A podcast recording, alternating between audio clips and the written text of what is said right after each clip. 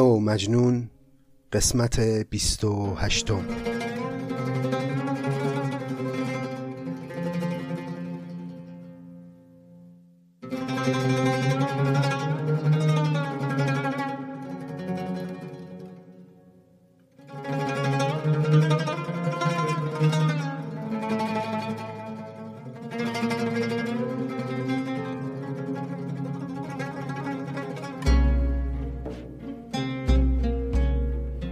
دوستان گرامی سلام. این 99 مین قسمت از پادکست نظامی گنجوی است. قسمت قبلی ما البته یک قسمت ویژه بود که به مناسبت درگذشت استاد عزیزمون استاد هوشنگ ابتهاج سایه عزیز منتشر شد و حالا در این قسمت می‌خوایم طبق معمول ادامه داستان لیلی و مجنون رو پی بگیریم. البته درباره سایه و جایگاه شعری او و واکنش ها به درگذشت او حرف زیاده گله و شکایت و بغض و درد هم البته زیاده. ولی من الان بنا ندارم که وقت پادکست رو بگیرم با این سخنان. به زودی اگر حالی باشه و مجالی دست بده چیزهایی در این باره خواهم نوشت و حالا در صفحه اینستاگرام یا کانال تلگرام منتشر خواهم کرد. بگذاریم و بریم سراغ کار خودمون یعنی کتاب لیلی و مجنون. اجازه بدید قبل از اینکه بریم سراغ ادامه قصه طبق معمول یه نگاهی بندازیم به مقدمه کتاب لیلی و مجنون.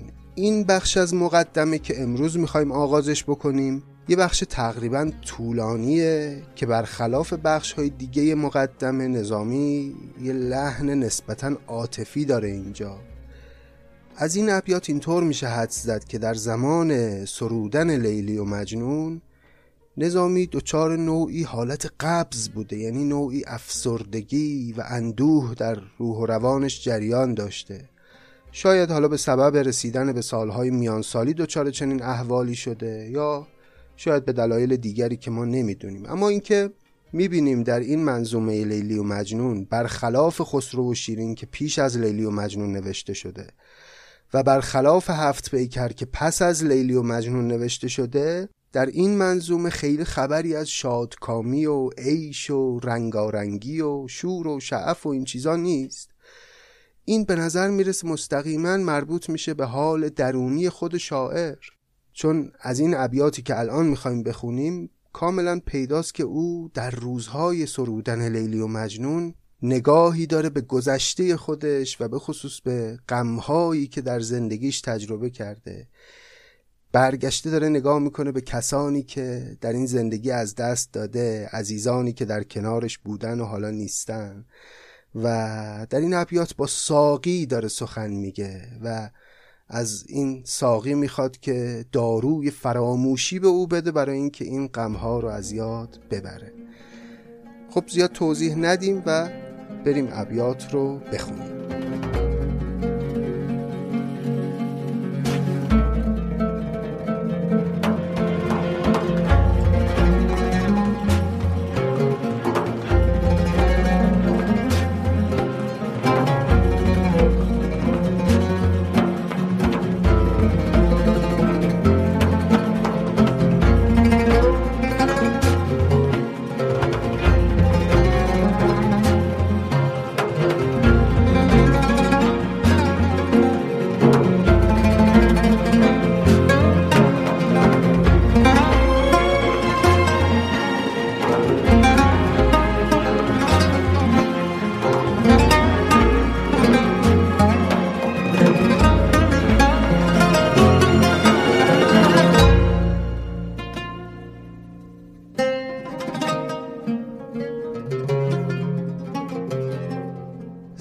ساقی به کجا که می پرستم تا ساغر می دهد به دستم. آن می که چو اشک من زلال است در مذهب عاشقان حلال است. در می به امید آن زنم چنگ تا باز گشاید این دل تنگ. شیریست نشسته بر گذرگاه خواهم که ز شیر گم کنم راه. اینجا در واقع شیر استعاره از همون غم و اندوهه که بر گذرگاه زندگی نظامی نشسته و نظامی برای اینکه می‌خواد گرفتار این شیر نشه و راهش رو کج کنه و از مسیر دیگری بره دنبال شراب دنبال میه و این می رو از ساقی طلب می‌کنه. زین پیش نشاطی آزمودم. امروز نه آن کسم که بودم. این نیز چو بگذرد ز دستم عاجزتر از این شوم که هستم. ساقی به من آوران می لعل کفگند سخن در آتشم نعل. آن می که گره گشای کار است با روح چو روح سازگار است. حالا با این مقدمه می‌خواد یادی بکنه از پدر خودش نظامی. گر شد پدرم به سنت جد یوسف پسر زکی معید با دور به داوری چه کوشم؟ دور است نه جور چون خروشم. اگه یادتون باشه گفتیم نظامی اسم اصلیش هست الیاس ابن یوسف یعنی الیاس پسر یوسف. نام پدرش رو اینجا آورده. یوسف پسر زکی معید. یعنی یوسف پسر زکی که اون هم پسر فردی بوده به نام معید. این نام پدر و پدر بزرگ و جد نظامی بوده که میگه این پدر من هم اگر رفت مثل جدم که رفته بود و مثل همه پدران که می‌روند با دور به داوری چه کوشم؟ دور است نه جور. چون خروشم. نمی‌تونم اعتراضی کنم شکایتی کنم از دور از روزگار از چرخ. برای اینکه آنچه که این چرخ زمانه بر سر آدمیان میاره جور نیست ستم نیست. چیزیه که به سر همگان میاد و باید انسان تسلیم باشه در برابرش. این مرگ عزیزان چیزی نیست که فقط به سر من اومده باشه. پس نمی‌تونم شکایتی از زمانه کنم. گر شد پدرم به سنت جد یوسف پسر زکی معید با دور به داوری چه کوشم؟ دور است نه جور چون خروشم. چون در پدران رفته دیدم ارق پدری ز دل بریدم. تا هرچه رسد ز نیش آن نوش. دارم به فریز تن فراموش. ساقی منشین به من دهان می که از خون فسرده برکشد خی. یا بهتر اینجا می رو البته بخونیم می. تلفظ کهن و دقیق تر کلمه این می همون می هست که اینجا هم نظامی با خی یا همون خوی به معنای عرق قافیش کرده. تا چون در روزگار ما این کلمه به صورت می تلفظ میشه ما هم اعتبار رو میدیم به تلفظ فعلی و کلمه رو با صورت مرسوم روزگار خودمون ادا می‌کنیم مگر اون جایی که در جایگاه قافیه باشه و لازم باشه که به شکل دیگری تلفظ بشه. ساقی منشین به من دهان می که از خون فسرده برکشد خی. آن می که چو گنگ از آن بنوشد نطقش به مزاج در بجوشد. خب این یادی بود که نظامی از پدر خودش کرد و حالا می‌خواد از مادر خودش یاد کنه. گر مادر من رئیسه کرد مادر صفتانه پیش من مرد از لابگری کرا کنم یاد تا پیش من آردش به فریاد. غم بیشتر از قیاس خرده است. گرداب فزون ز قد مرد است. زان بیشتر است کاس این درد. کان را به هزار دم توان خرد با این غم و درد بی کناره داروی فراموشی است چاره. ساقی پی بارگیم. ریش است. میده که ره رهیل پیش است. آن می که چه شور در سرارد از پای هزار سر برارد پس دیدیم که اینجا هم یادی از مادر خودش که خانومی بود به نام رئیسه رئیسه کرد که گویا از اقوام کردی بوده. یادی از مادر کرد و گفت که غم او برای من انقدر بزرگه که نمی‌تونم تحملش کنم و با این غم و درد بی کناره داروی فراموشی است چاره ساقی پی بارگیم ریش است. یعنی پای اسبم زخمیه. میده که ره رهیل پیش است. یه شرابی بده ساقی که من بتونم این راه طولانی رو راه مرگ رو که راه سختی هست طی کنم. ساقی پی بارگیم ریش است. میده که ره رهیل پیش است. آن می که چو شور در سرارد از پای هزار سر برآرد. این هم یادی بود که نظامی از مادر خودش کرد و البته این بخش همچنان ادامه داره از کسان دیگری هم یاد خواهد کرد. نظامی و باز هم با ساقی سخن خواهد گفت. اما اجازه بدید این بخش رو ادامهش رو بذاریم برای قسمت آینده و بریم سراغ ادامه داستان لیلی و مجنون.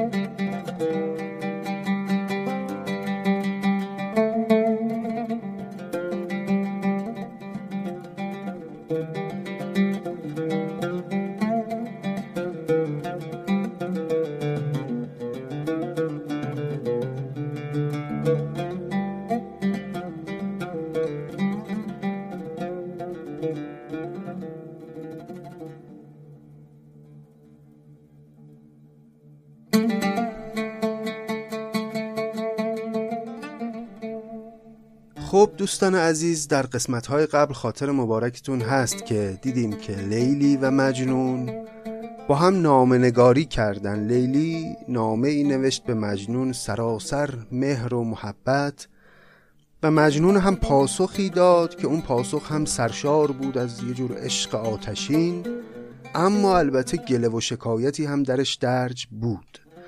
بعد از این نامه و این پاسخ دیدیم که دایی مجنون یه روزی اومد پیشش که مردی بود به نام سلیم آمری. اومد پیش مجنون و حرفایی زدن با هم و بعد این دایی رفت مادر مجنون رو ورد به دیدار او و یک دیدار خیلی لطیف و پر از مهری بین این مادر و پسر رخ داد.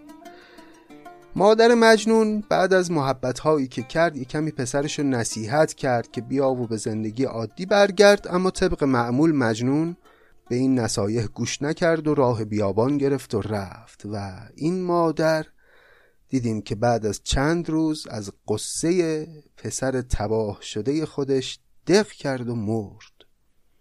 چند روز بعد دوباره سلیم آمری اومد و خبر مرگ مادر رو به مجنون داد. مجنون وقتی که شنید خبر مرگ مادر رو گریه کنان دوید به سمت مزار او که کنار مزار پدر بود و بر تربت هر دو زار نالید در مشهد هر دو روی مالید. گه روی در این و گه در آن سود دارو پس مرگ کی کند سود.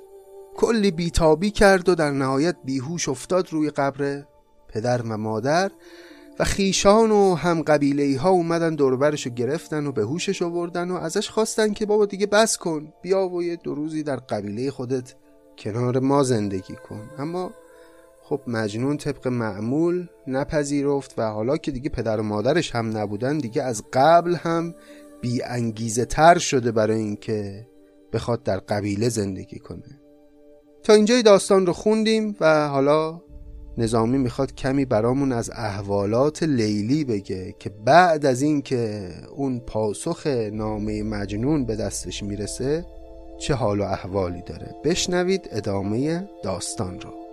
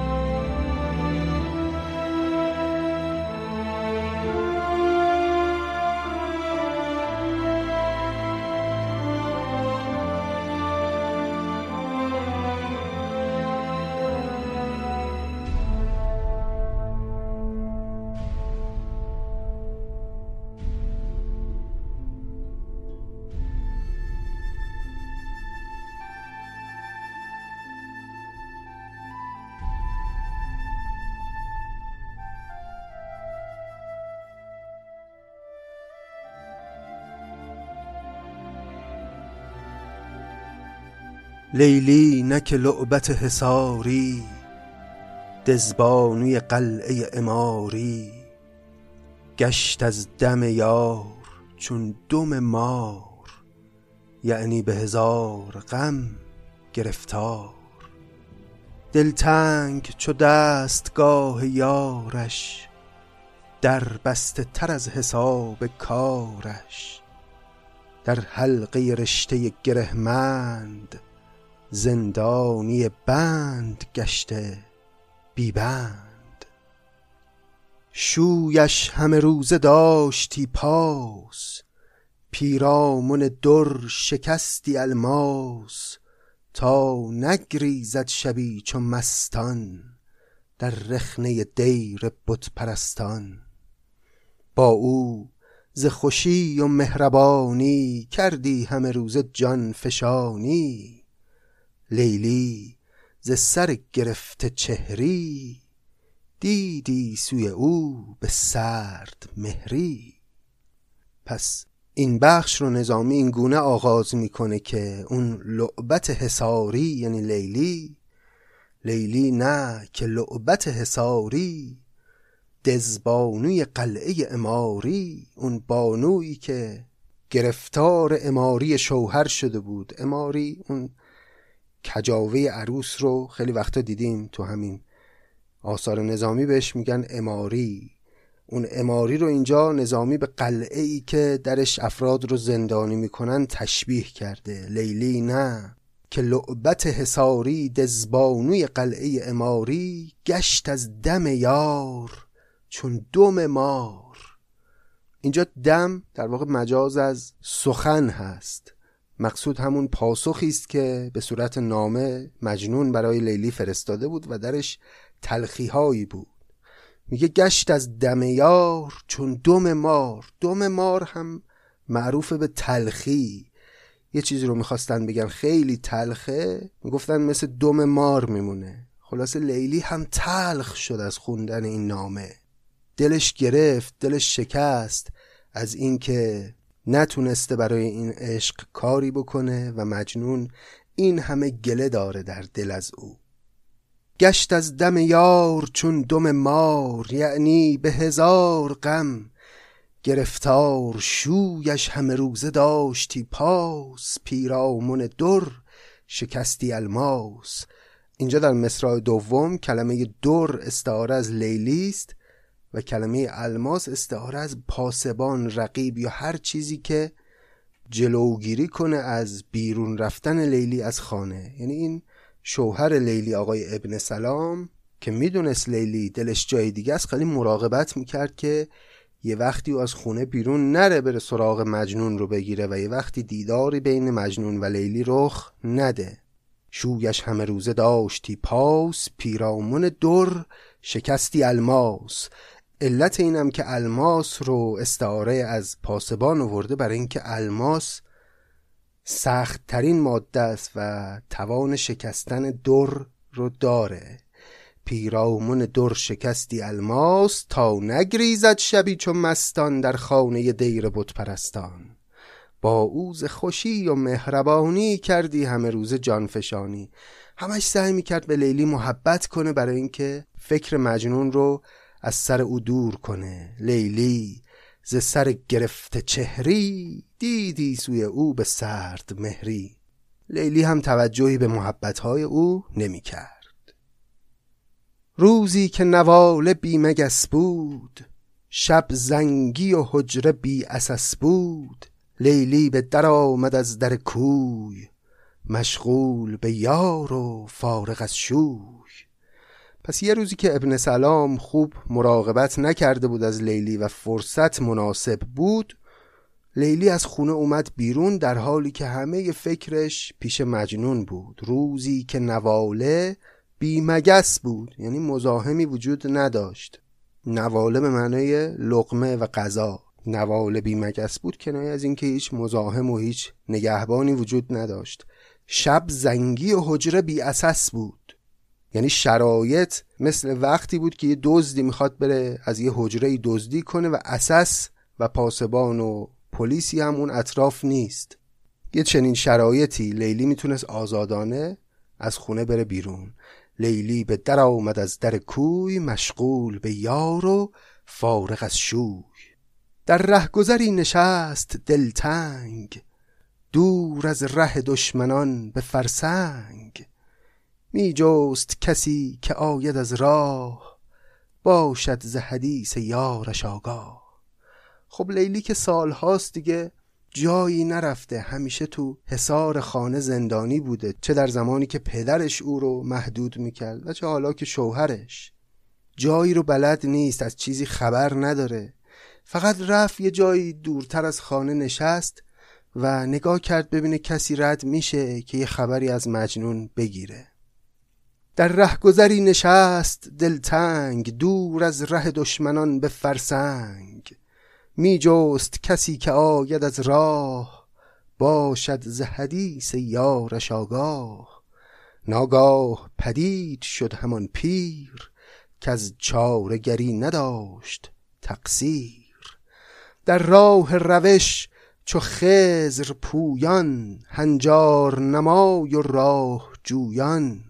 پرسیدش لعبت حساری که از کار فلک خبر چه داری آن وحش نشین وحشت آمیز بر یاد که می کند زبان تیز پس لیلی نشسته بود در یک گذرگاهی تا دید یه پیری داره از اونجا عبور می‌کنه اومد پیش اون پیر رو ازش سوال کرد گفت ببینم از کار فلک خبر چه داری؟ از دنیا چه خبره؟ دنیا هم که میگه لیلی منظورش دنیای خودش مجنونه دیگه. بلا فاصله رفت سر اصل مطلب. آن وحش نشین وحشت آمیز یعنی مجنون بر یاد که می‌کند زبان تیز. هنوز شعر میگه. اگه شعر میگه برای کی داره شعر میگه؟ پیر از سر مهر گفت که ماه آن یوسف بی تو مانده در چاه. آن قلزم نا نشسته از موج وان ماه جدا فتاده از اوج. آواز گشاده چون منادی می گردد در میان وادی. لیلی گویان به هر دو گامی لیلی جویان به هر مقامی. از نیک و بد خودش خبر نیست. جز بر ره لیلیش گذر نیست. پس اون پیر اینگونه جواب لیلی رو داد که اون یوسف مانده در ته چاه اون قلزم نانشسته از موج قلزم یعنی دریا وان ماه جدا فتاده از اوج. یک چنین ویژگی هایی رو برای مجنون برشمرد. او آوازه گشاده چون منادی میگردد در میان وادی.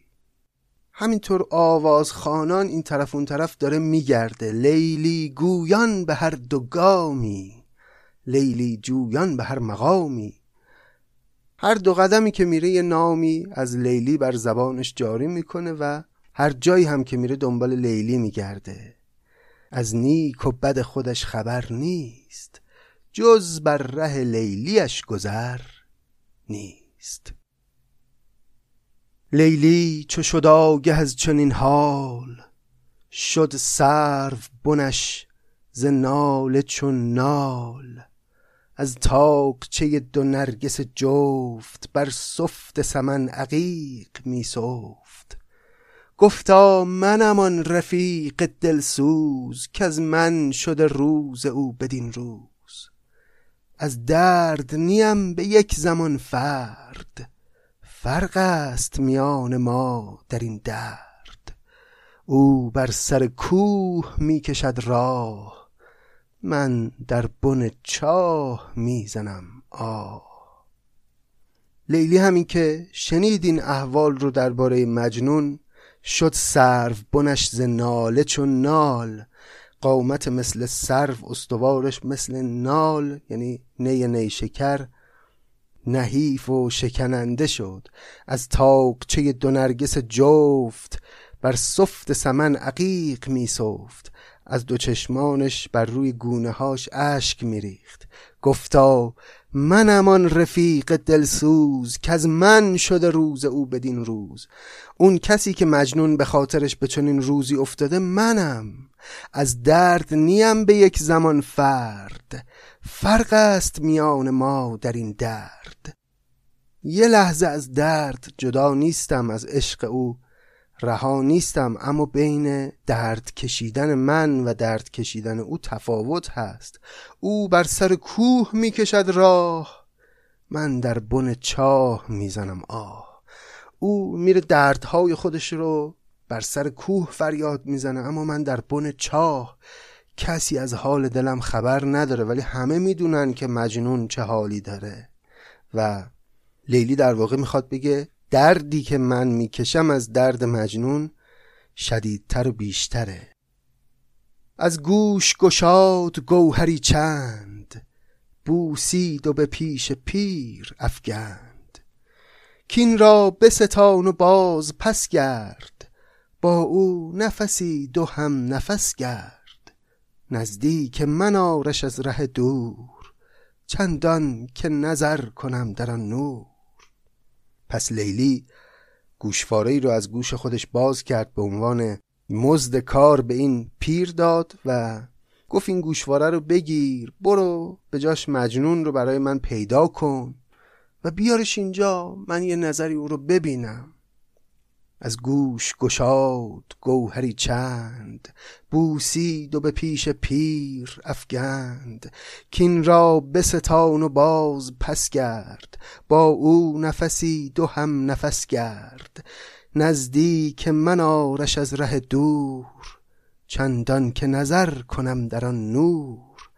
حالی که بیاوری ز راهش بنشان به فلان نشانگاهش نزدیک من آی تا من آیم پنهان به رخش نظر گشایم. بینم که چه آب و رنگ دارد در وزن وفا چه سنگ دارد. باشد که ز گفته های خیشم خواند دو سه بیت تازه پیشم. گردد گره من اوفتاده از خواندن بیت او گشاده. پس لیلی خواست از این پیر که بره مجنون رو بیاره در فلان جایی که تعیین کرد برای او او رو مستقر کنه و گفت بعد که او رو اووردی بیا به من بگو که من هم بیام روی او رو ببینم. بعد از مدتها یک دیداری بین ما حاصل بشه و او یک کمی برای من شعر بخونه. باشد که ز گفته های خیشم خواند دو سه بیت تازه پیشم. ز گفته های خیشم یعنی ز گفته های خیش مرا. مرا هم یعنی برای من. یعنی باشد که او از گفته های خودش برای من خواند دو سه بیت تازه پیشم.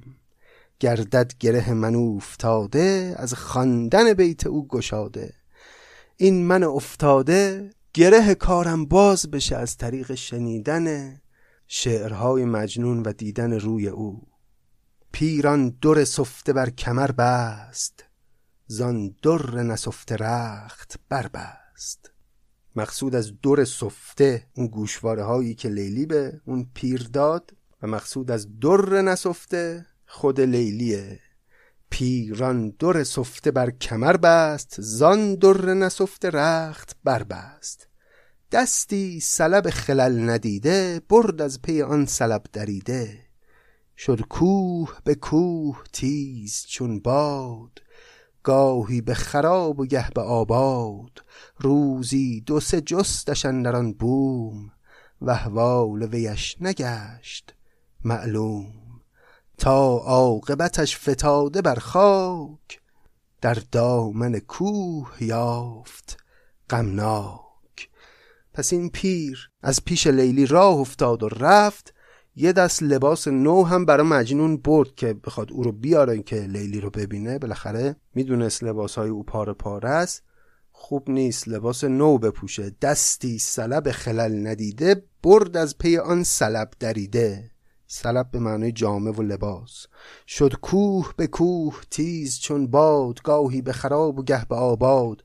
روزی دو سه جستشن در آن بوم و احوال ویش نگشت معلوم تا عاقبتش فتاده بر خاک. در دامن کوه یافت غمناک. چند روزی این پیر گشت تا بالاخره مجنون رو یه جایی افتاده بر خاک. پیدا کرد.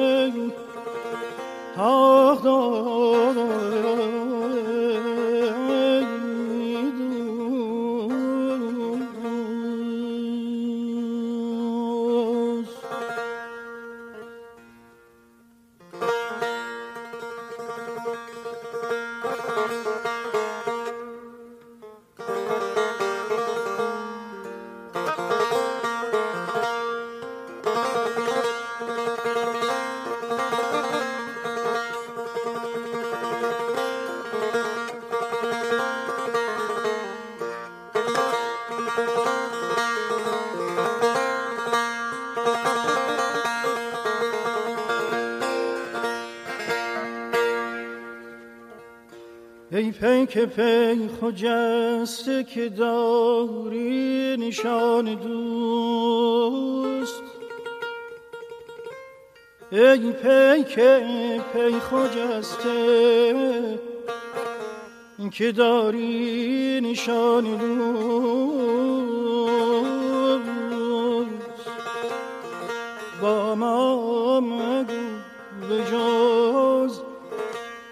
سخن دل نشان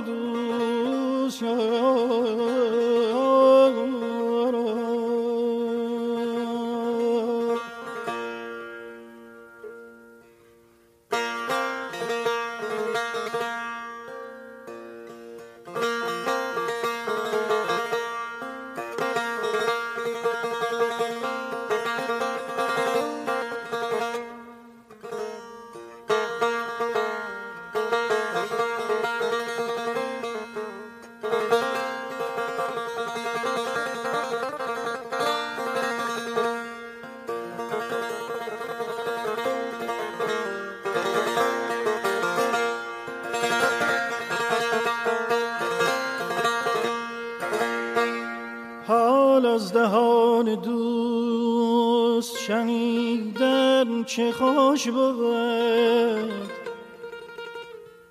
یا از دهان آن که شنید از دهان دوست.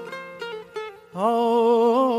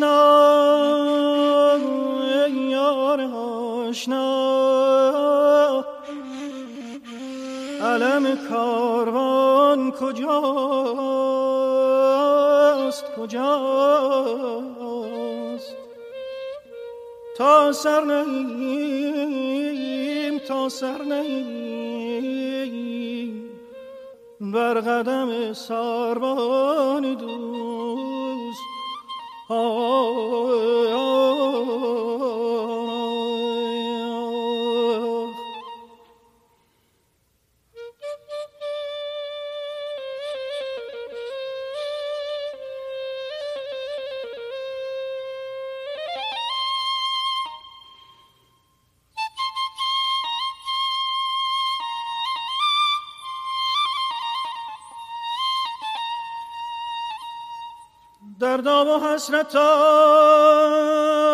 که نانم زده رفت دستم نمی‌رسد که بگیرم اینان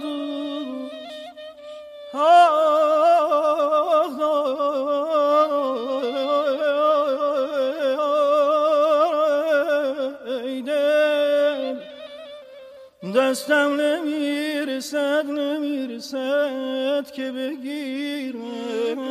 اینان دوست.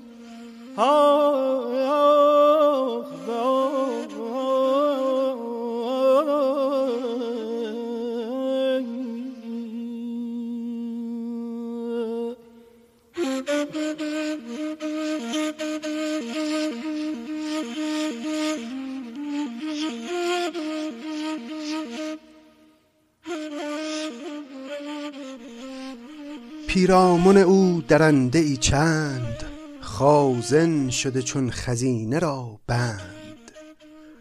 مجنون چو دور دید در پیر چون طفل نمود میل بر شیر. زد بر ددگان به تندی آواز تا سر نکشند سوی او باز. چون وحش جدا شد از کنارش پیر آمد و شد سپاس دارش پس مجنون که طبق معمول نشسته بود روی خاک و این ددگان یعنی حیوانات وحشی دور او رو گرفته بودن دید این پیر رو و برای اینکه این حیوانات به او آسیبی نرسونن به اونها یه تشری زد که برن کنار و فاصله بگیرن و سمت این پیر نرن. پیر هم که شرایط رو مناسب دید اومد و به مجنون نزدیک شد. اول سر خیش بر زمین زد وانگه در عذر و آفرین زد. گفته به تو ملک عشق بر پای تا باشد عشق باش بر جای. ببینید که این پیر گویی اومده به دیدار یه پادشاهی این گونه داره ستایش می‌کنه مجنون رو. قبلا هم داشتیم که مجنون تو اون خرابه خودش تو اون دل طبیعت پادشاه عالم خودش شده بود دیگه. و این حیوونا هم مثل ملازمان و خدم و حشم این پادشاه بودن. در واقع پادشاه عشق بود مجنون و این پیر همینجا به همین صفت او رو صدا می‌کنه. اول سر خیش بر زمین زد یعنی آنچنان تعظیم کرد که سرش بر زمین خورد. وانگه در عذر و آفرین زد گفته به تو ملک عشق بر پای ای کسی که پادشاهی عشق به وجود تو برپاست تا باشد عشق باش بر جای. لیلی که جمیله جهان است در دوستی تو تا به جان است. دیریست که روی تو ندیده است نز لفظ تو نکته ای شنیده است. کوشد که یکی دمت ببیند با تو دو به دو به هم نشیند. تو نیز شوی به روی او شاد از بند فراق گردی آزاد. خانی غزلی دو رامش انگیز بازار گذشته را کنی تیز. پس سخنانش رو اینگونه آغاز کرد که لیلی که جمیله جهان است در دوستی تو تا به جان است دیریست که روی تو ندیده است نز لفظ تو نکته ای شنیده است. دل لیلی با همه اون خوشگلیاش برا تو تنگ شده. دنبال اینه که یه جایی تو رو ببینه. بیا من تو رو ببرم به دیدار او بلکه دل خودت هم کمی از بند فراق آزاد بشه یه دوتا غزل براش بخونی و یاد روزهای گذشته کنی. تو نیز شوی به روی او شاد از بند فراق گردی آزاد. خانی غزلی دو رامشنگیز بازار گذشته را کنی تیز. نخلستانیست خوب و خوشرنگ در هم شده همچو بیشه تنگ. بر اوج سپهر سر کشیده. زیرش همه سبزه بردمیده. میعاد گه بهارت آنجاست. آنجاست کلید کارت. آنجاست. پس گفت یه نخلستانی هست در فلان نشانی که این ویژگی ها رو داره و قرار تو و لیلی اونجاست. بیا من ببرمت اونجا لیلی رو ملاقات کن. آنگه سلبی که داشت در بند پوشید در او به عهد و سوگند. اون لباس نوعی که آورده بودم تن مجنون کرد که خوشگل و خوشتیب بره به دیدار یار. مجنون کمر موافقت بست. از کشمکش مخالفت رست. پی بر پی او نهاد و بشتافت. در تشنگی آب زندگی یافت. تشنه ز فرات چون گریزد. با غالی باد چون ستیزد. دیگه مجنون چی از این بهتر می‌خواست؟ حالش مثل تشنه ای بود که آبم تا دیروز گیرش نمی اومد حالا بهش میگن بفرمایید آب زندگانی میل کنید. در تشنگی آب زندگی یافت. تشنه فرات چون گریزد.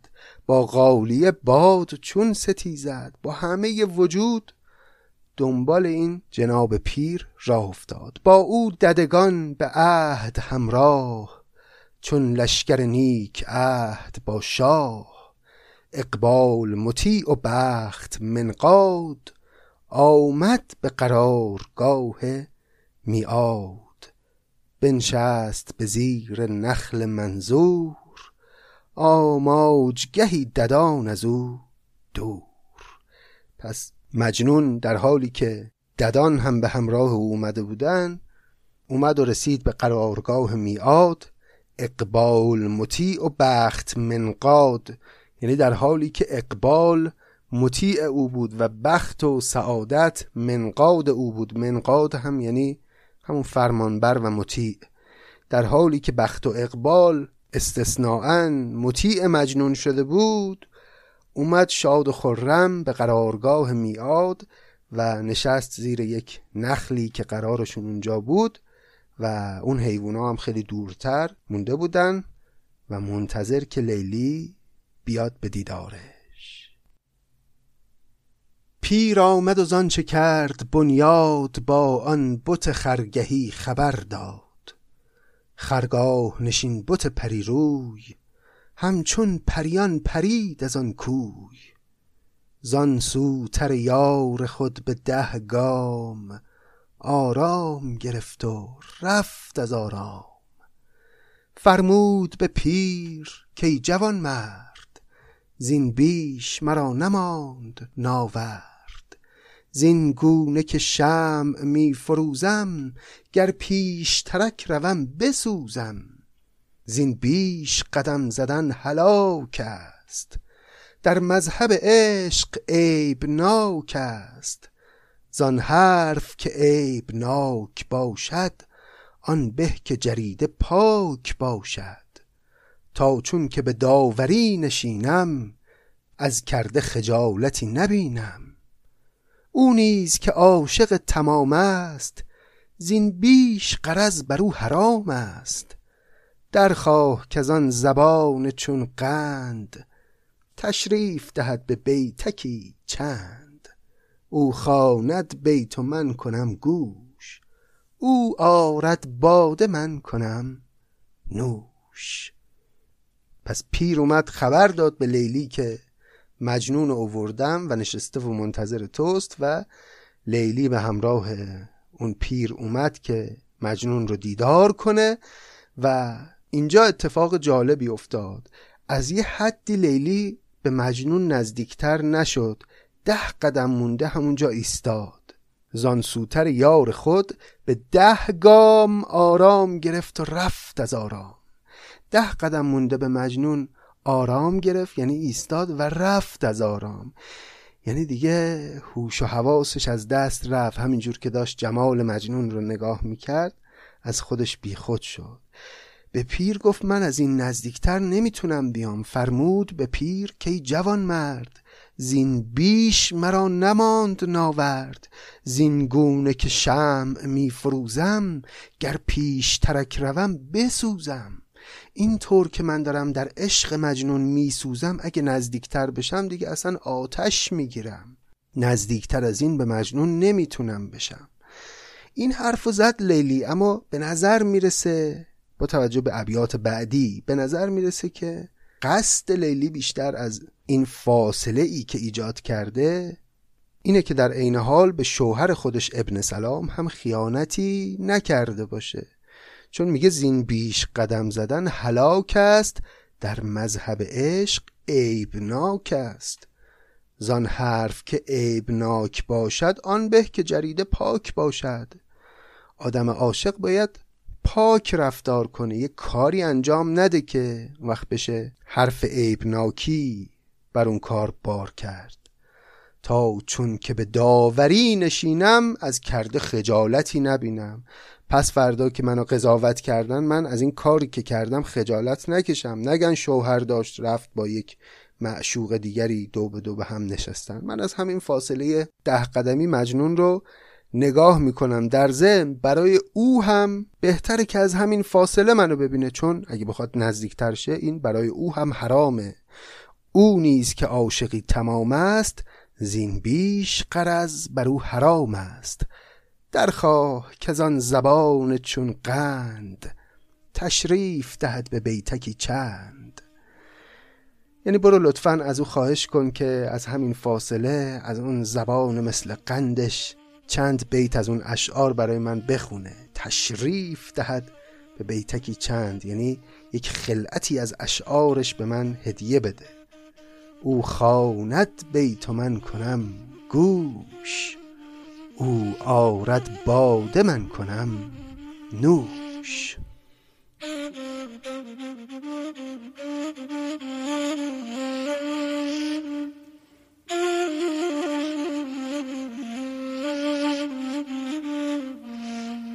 رنجورش دوست چنانم که هر که دید رحمت کند رنجور عشق دوست چنانم که هر که دید رحمت کند مگر دل نامهربان دوست. یا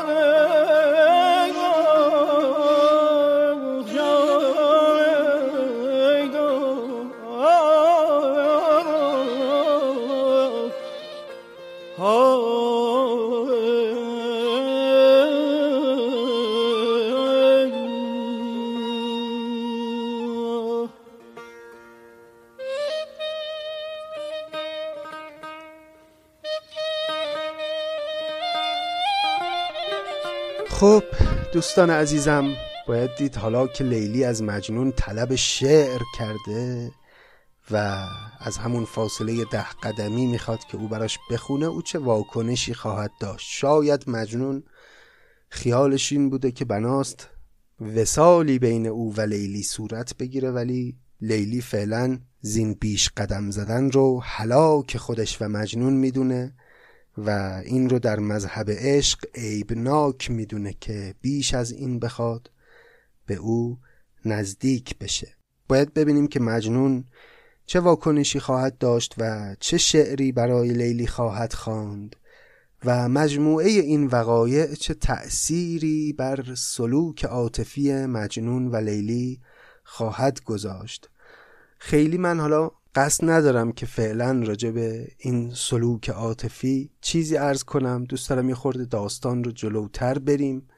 وقایعی که در قسمتهای بعدی در راه هست رو هم ببینیم و پشت سر بگذاریم و بعد یه خورده بیشتر درباره سلوک عاطفی مجنون و لیلی با هم سخن بگیم. همین حالا هم به نظرم تغییراتی که در احوال این دو صورت گرفته نشانه هاش دیده میشه اما یه خورده که جلوتر بریم بهتر و بیشتر می‌تونیم قضاوت بکنیم و دربارش سخن بگیم. خیلی ممنونم که این قسمت رو هم شنیدید. اجازه بدید دیگه همینجا داستان رو متوقف کنیم. بقیه ماجرا رو بذاریم برای قسمت آینده. ممنونم که خوبی های خودتون رو و مهر و محبت خودتون رو از ما دریغ نمی کنید سپاسگزارم از نظرات و پیام های پر از لطفی که میفرستید.